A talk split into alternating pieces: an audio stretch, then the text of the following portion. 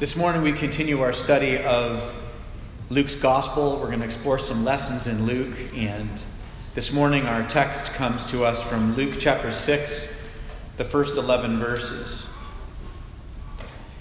Now it happened that one Sabbath Jesus and his disciples were walking through the grain fields, and his disciples plucked the heads of grain and ate them, rubbing them together in their hands. And some of the Pharisees said to them, "Why do you do what is not lawful to do on the Sabbath?" But Jesus answered them and said, "Have you not read this? When David did, when he was hungry, when those who were with him, now he went into the house of God, and he took and he ate the showbread, and he also gave some to those who were with him, which is not lawful for any but the priests to eat." And Jesus said to them, "The Son of Man is also Lord of the Sabbath." Now it happened on another Sabbath that Jesus entered the synagogue, and he taught. And a man was there whose right hand was withered, so the scribes and Pharisees watched Jesus closely to see whether he would heal on the Sabbath, that they might find an accusation against him. But he knew their thoughts, and he said to the man with the withered hand, "Arise and stand here." And he rose and he stood, and Jesus said to them, "I will ask you one thing. Is it lawful on the Sabbath to do good or to do evil, to save life or to destroy?" And when he had looked around at them all, he said to the man, "Stretch out your hand." And he did so. And his hand was restored, as whole as the other. But the Pharisees were filled with rage, and they discussed with one another what they might do to Jesus. This is the word of the Lord. Last week we explored Luke chapter 4. What was interesting leading up to this moment is that Jesus claims this deep and profound prophecy from the book of Isaiah is about him. You'll remember that Jesus was in the temple on the Sabbath, and he said, "The Spirit of the Lord is upon me, because he has anointed me to preach the gospel to the poor. He has sent me to heal the brokenhearted, to proclaim liberty to the captives and recovery of sight to the blind, to set at liberty those who are oppressed, to proclaim the acceptable year of the Lord." Then all the eyes are on Jesus, and he sits down, and he hands the scroll back. And after that, in Luke chapter 5, he goes around showing how that is true. And he's healing people. And these are these tremendous signs, the scripture says. In the text that we just read, there's more signs again, as he heals this man with the withered hand. And these signs have a purpose, as all signs do. They're pointing to something greater. The sign in and of itself is not the thing. What the sign is pointing to is the thing. It's not divine grandstanding. It reveals ultimately these signs and this moment that we just explored here, this in Luke chapter 6, this healing on the Sabbath, the controversy over the Sabbath. What it's all pointing to is that there's two different views of humanity. There's God's view and there's our view. Our view of humanity is we're doing okay. Sure, there's some problems in the world. Yeah, there's some things that are on fire pretty badly. But also there's these good things over here. We're doing okay. Yeah, maybe we just educate ourselves a little bit more and humanity evolves a little more. We're doing okay. God's view of humanity is a very low anthropology. We're not doing okay.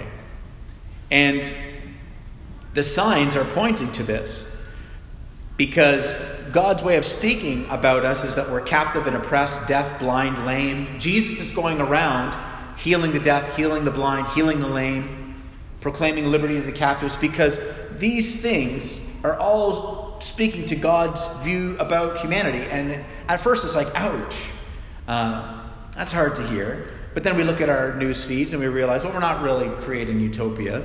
And 50 years from now, 100 years from now, which isn't very long, none of us will be here, of course. But I don't think that 100 years from now, our kids are going to be going, "We did it. We've arrived. We've achieved world peace and everything's fine.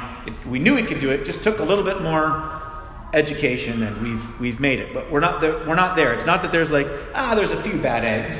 No. This is striking language when Jesus is using it to describe humanity and his reason for coming. But we also learn in that striking statement about God's heart and his posture towards us. That his heart towards this wayward humanity is not that he's repulsed. He's deeply in love. He moves towards the wayward humanity to redeem. And so Jesus is proclaiming these signs. And this morning, I just want us to focus on this line that Jesus drops, that's just loaded with historical, prophetic significance and day-to-day relevance. And it's the phrase, the Son of Man is Lord of the Sabbath. So we're just going to focus on this morning, because all of Jesus' signs, all of his teachings, they're all shining a spotlight on how that claim is true, that the Son of Man is Lord of the Sabbath. So we're going to look at these two things, historical significance and day-to-day relevance. We'll start with the historical significance. This is a prophetic promise. It comes from Daniel 7. We'll look at it in a minute. It's this phrase, Son of Man, is throughout the Old Testament over 100 times, but it comes to a striking climax in Daniel 7. And we'll look at it in a minute. And it's a promise that there's going to be an end to our restlessness, that the Son of Man, this mysterious divine delivering figure and human figure, is going to bring rest to our restlessness. So in Daniel 7, there's this prophecy that's really poetic and chaotic, and it's imagery of these beasts that are rising, one beast after the next. And that one beast is uglier and more, angry than the next, and the beasts are fighting each other. And there are these hybrid sort of monster animals, and the fourth beast is so mutant there isn't really any, animals to describe it to. It's got multiple heads. It's a crazy image. But the reason for this image, as Daniel's prophecy unfolds, is that they're all images of political beasts. These kings and these kingdoms, one that's going to rise up after the next to destroy and flatten the kingdom and replace their way of life over the previous way of life, their rule over the previous rule. And as these kingdoms are usurping one another, this figure comes up to bring deliverance, to end the cycle of the restlessness of these political beasts. And so in Daniel 7, verse 13, the vision plays out like this. In my vision at night I looked, and there before me was one like the Son of Man, coming with the clouds of heaven. He approached the Ancient of Days and was led into his presence. He was given authority, glory, and sovereign power. All nations and peoples of every language worshipped him. His dominion is an everlasting kingdom that will not pass away. His kingdom is one that will never be destroyed. And so this term, Son of Man, it's an Aramaic term. It just means human. And so there's this human that's going to come, but it's a divine human. But this divine human has this divine authority to end all the chaos of these worldly kingdoms. And all of the nations are going to worship this Son of Man, this human. It's a striking prophecy. It doesn't say God's going to come from the cosmos and it's going to be like a theophany and God's going to just deal with it. It's a human. And yet divine. So it's mysterious. And of course, ultimately fulfilled in Christ.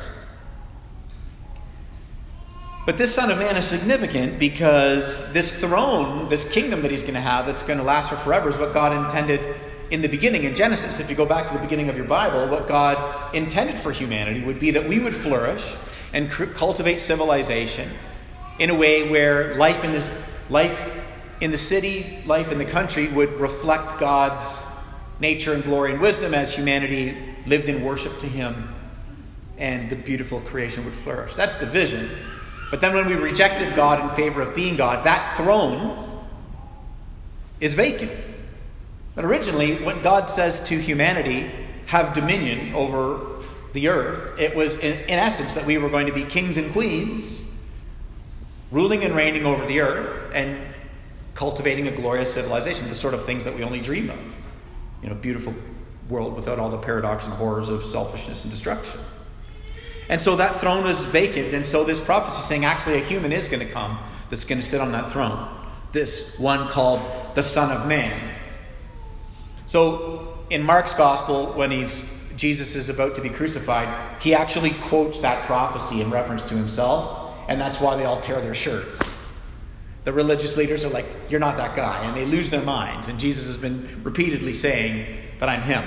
And they can't handle that Jesus is claiming to be the divine one, God and human, who would bring about God's kingdom, and ultimately do that through the sacrifice of his own life and not shed blood like every other worldly kingdom had done.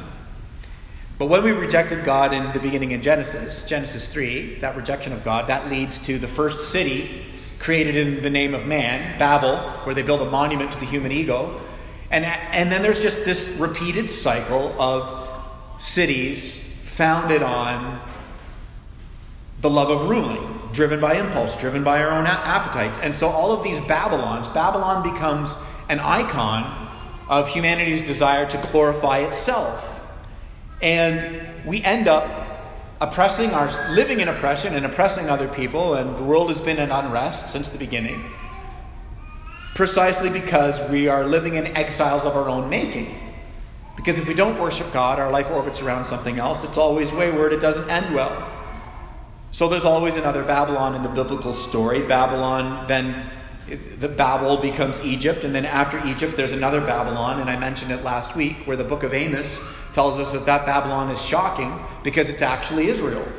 The oppressed become the oppressors. That's been the story of human kingdoms. Finally, after Israel is oppressing other people groups, God's judgment comes, and then Babylon comes in. 587 BC, Babylon comes in, flattens Jerusalem, flattens the temple, flattens everything. After Babylon, the next beast is Persia. After Persia, the next beast is Greece. And Alexander the Great marches an army all across the ancient world and Hellenizes the ancient world, this massive kingdom where everybody's speaking Koine, basic Greek, right? And then after that beast, the next beast is Rome. And that's when Jesus comes into this cycle. It's just this cyclical rise of the beasts. And when God incarnates himself in Jesus Christ, when we focused on this last Sunday, he goes into the wilderness to be tempted. And when he goes into the wilderness, Mark's gospel mentions with the wild beasts. And the temptation of Jesus is to enter the same cycle. Use your power for your benefit at others' expense, and enter into the cycle of the misuse of power like all the other beasts. So Jesus, overcoming all these temptations, breaks the cycle of bringing in kingdoms by stepping on the necks of others. And of course, Jesus' way of using his power is that he lays it down. Which leads to the next thing that Jesus says about himself. After claiming that he is this deliverer, the Son of Man, he goes on to say that he is the Lord of the Sabbath. He is the Lord of rest. He will end the unrest. He will bring the rest that the human soul craves. On the very first page of the Bible, the earth begins. God creates darkness and chaos, and the scripture says that in the beginning, God created the heavens of the earth, and that the Spirit of the Lord was hovering over the face of the waters. So when God creates the earth, he doesn't just create a fully functioning planet. The first thing that God creates is the stormy waters, and the Spirit is hovering over the face of the waters. And how old you think the earth is not the point of that ancient Hebrew text. If you believe that the Spirit hovered over the face of the waters and everything was manifested in 24-hour periods, some have that view. If you believe that the Spirit hovered over the face of those waters for 16 billion years, others have that view. Christian faith doesn't crash on how old we think the earth is. It's all hinging on the resurrection of Jesus Christ. So, in the beginning, there is this darkness, this disorder. And the point of that poetry in Genesis, the point of getting us to see how God creates, is that he creates everything from nothing. And that his way and of doing this is depicted in 6 creation days. These 6 creation days, however long you happen to believe God's creation day was, again, let's not get hung up on that. The point is that the text says each creation day ends with, and there was morning and there was evening. And then you get to the 7th day, and that phrase is missing.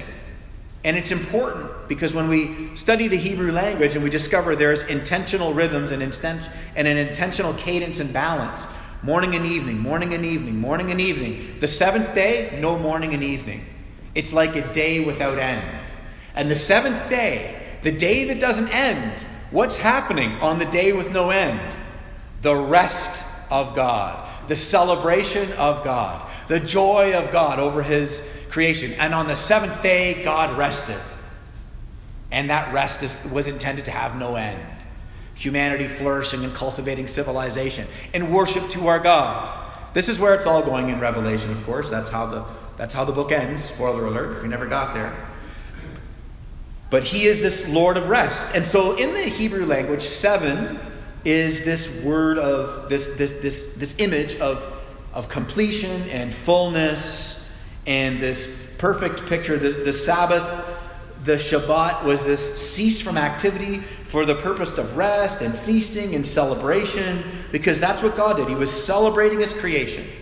On each creation day, when God says, it was good, it was good, it was good, it is good, it is good. When he's saying that, it's not quality control like the Honda plant. Yep, we have torqued the universe to specifications.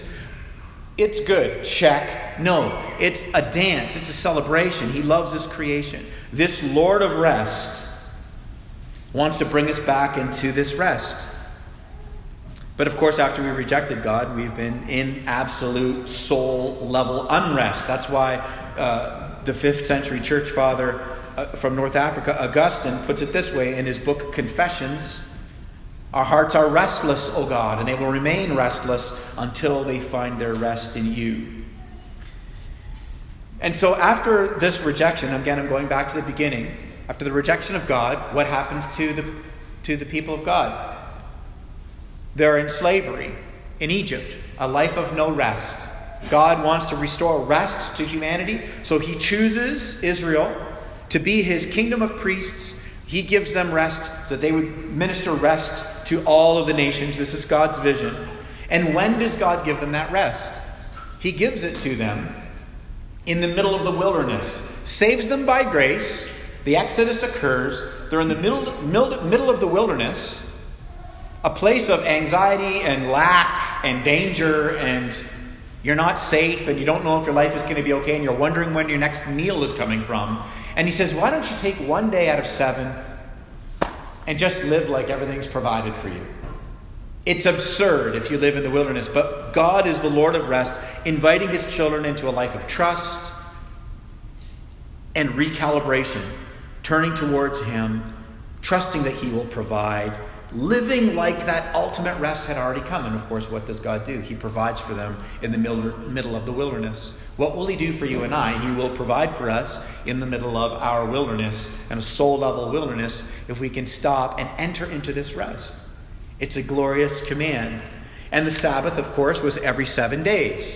But not only that, every year there were 7 festivals. 7 festivals to celebrate the goodness of God and his saving grace, that he is mighty to save, and his rest. Eat, drink, celebrate. This all sounds pretty good, doesn't it? You know there's something wrong with the human heart when the God of all creation has to be like, guys, why don't you just stop running around? Why don't you rest? And we're like, we can't do it. We have to achieve life and provision and identity for ourselves. You're not God, I'm God. And now I'm going to just relegate myself to this exhausting life of curating my sense of meaning and identity apart from you. But he's inviting us into this rest. But not only this 7 festivals every year, every 7 years, a festival of liberation. The debts are gone. The land rests. And every 7 times 7 years was a year of Jubilee, the year of the Lord. It meant if you lost your land, it went back to original owners. It was like a huge reset of massive, mind-boggling rest. This Lord of rest. That year of Jubilee, that 7 times 7, when everything gets put back, when all of the chaos, there might have been multi-generational poverty because, you had a drought that year. There's no such thing as credit in the ancient world, so your crops are gone. You have to sell yourself into slavery, sell your land into slavery, economic slavery, and now you're just... And then every 7 times 7 years, reset, rest. Just this divine grace. That's the phrase that Jesus used in Luke 4 when he read, and he said, the Spirit of the Lord is upon me because he has anointed me to proclaim liberty to the captives and to proclaim the acceptable year of the Lord. Hey, everybody, Jubilee is here because, P.S., I'm here. Rolls the scroll up, hands it back to the attendant, sits down. Everybody, all the religious leaders want to tear their shirts off. He's like, I'm him, the Son of Man, the Lord of Rest. I will bring what humanity craves at the deepest, darkest corners of their hearts if you will turn and trust in me, the loving Creator who's come to bring a kingdom in a way that no other kingdom has ever been come, by laying down power, laying down my life at the cross. This is this glorious and amazing gospel. And so God's rhythm for this rest is, of course, the purpose of enjoying life in him. And what did the religious leaders do with it? They made it the opposite. They misrepresented God in every way. Jesus never had anything good to say about their teaching, because when people went to the temple, they felt worse. They felt burdened. It was the opposite of rest. It'd be like leaving church every Sunday and going, that was terrible. I feel more burdened than when I showed up. What am I doing? I just got crushed and destroyed. That's how people felt going to the religious leaders. And ironically, when they're freaking out about them, when they're eating the grains, when they're with Jesus, they're eating grain in the field because he's the Lord of Rest, and they're with him, and so he hits pause on all of the laws that have to do with rest, because he is the fulfillment of all things. He's not breaking the rules; he's fulfilling them. And so they're with Jesus, and so they're eating the grain on the Sabbath day. And the Pharisees, what are they doing? They're working. They're not keeping a Sabbath. They're like doing recon missions. Salom, Jedediah, get out there. Stake those guys out. They're like, got gopher wood binoculars. They're hiding in the corner. I'm like, yo, stake me out tonight. Staking out Jesus. That's what they're doing. They're not keeping the law. It's a disaster. They had this whole thing backwards. God's purpose for this law of rest, this day of rest, to give the soul is what they so desperately need. And you got your theology wrong when the best day of the week ends up being the worst day of the week. It's supposed to be rejuvenation, not burdening. They turned it into sort of like religious inaction, and they made people's lives hard. They had 49 categories for work in their laws. And they were man-made laws, and Jesus called them that. I mean, it's another point in the Gospels. But Jesus goes, you guys have just made all of your personal preferences like precepts, and they're not precepts. You're making everybody's lives difficult. This pious inaction. So Jesus goes, you don't even understand the purpose of the Sabbath. You don't read the scriptures? Did you catch that? That massive shot across the bow? They have to memorize copious amounts of scriptures to become Pharisees. He's like, yo, you guys never read the part where David eats the showbread? You don't understand that he ate that because, like, the will of God wouldn't be that, like, he starves and dies while there's bread in the room. You don't understand that the Sabbath rest of God is for nourishing. And this is a picture of this. That David has a revelation of that God's a God of rejuvenation and of nourishment and care and love. You don't understand this? He's taking them to school. Jesus Christ is the Son of Man, and he's the Lord of the Sabbath. He doesn't obliterate the institution. He's there in the synagogue teaching this stuff, doing these things. He's not obliterating the institution. He's reshaping it around him. Right? At the moment, right, when we've got deconstructionism trending, everybody's waxing eloquent on how, hey, maybe we can just worship Jesus and we don't need this crazy, ridiculous institution called the church. We don't need that, do we? Wait a minute. Hold on a second. He's the Lord of Rest. It's not our institution. It's his institution. We gather as the people of God because we have been doing that from the jump. This has always been God's vision. He's the Lord of Rest. We gather to worship him.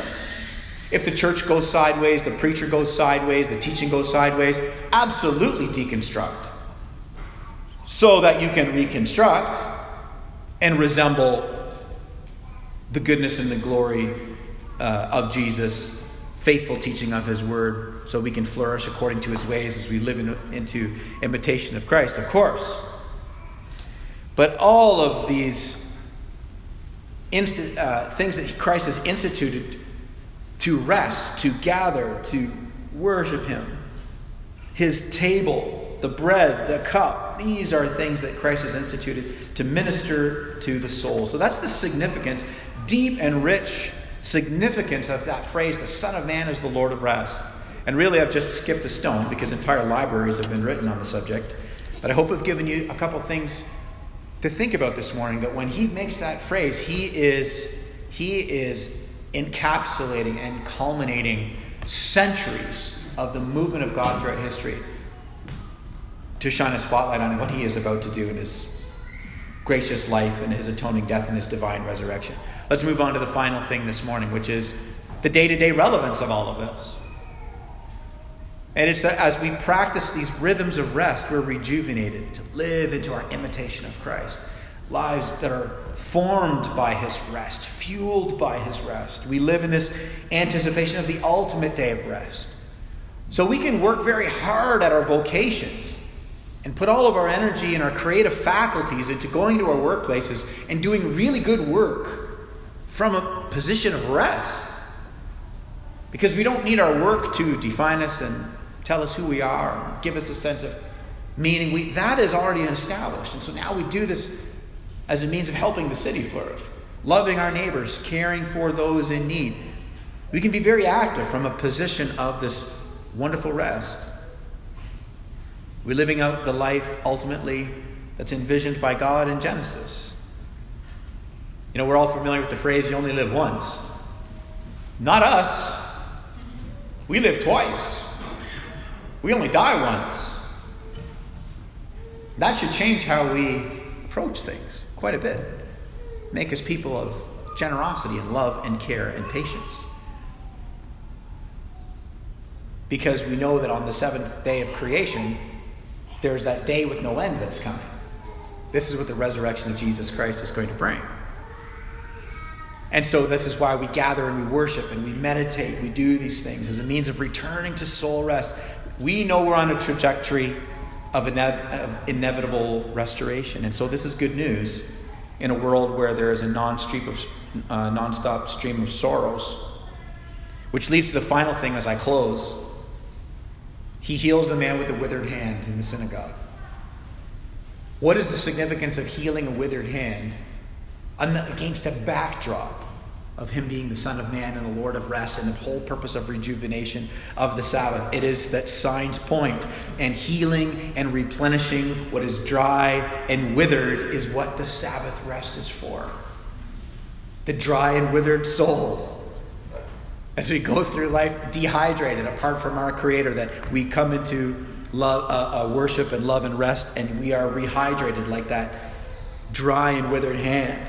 After 6 days, every week, we're confronted constantly with the sadness, the sorrow, the brokenness, the tiredness of this beautiful world of ours. Our beautiful world is dry and withered. Many times we can feel dry and withered. We come on Sundays, we gather with our brothers and our sisters. We worship, we eat lunch, we go for walks, we enjoy nature, we rest. We don't put in our hour. Okay, 10:30, I got an appointment to meet with God. Okay, 11:30, let's get back to making money. Stacks on stacks. What are we doing? Rest. Take 24 hours and act like God has you, because he does. You don't understand. If I don't do this, my whole life and career could fall. I bet you it won't. I bet you God's that good. Rest. We do this. We enjoy this day with family and friends. Some of you might have caught on that there's some certain things I've said every single Sunday for 9 years. One of them is we close the service, we give the benediction, and I say, enjoy this day of rest with your family and friends. Enjoy it. Don't be like, okay, back to work. We punched the clock. God is happy. That's not. He didn't give us the day of rest so that we could give a checkbox. He goes, okay, good. I'm pleased with you now. You went to church today. Your soul needs to be replenished. It's much bigger than this. To truly rest in him and in his goodness. We do all of these things, gathering and worshiping and resting and fellowshipping, so that we can live into the reality of our new humanity. Live like death is not final. Celebrate this. At creation, God ceased from his rest because it was finished. At the cross and the new creation, Jesus ceased from his work, declared it was finished. Intentionally timed his death so that his body was laying in the grave at rest on the Sabbath. So that on Sunday morning, the first day of the week, is a dawn of a new creation. So that we, the people of God, would enter into that finished rest. So church, go from this place with humble confidence. The one who holds the world together with the word of his power is holding you. You are in good hands. You are well provided for. So breathe, church. The Son of Man is the Lord of the Sabbath. Let's pray.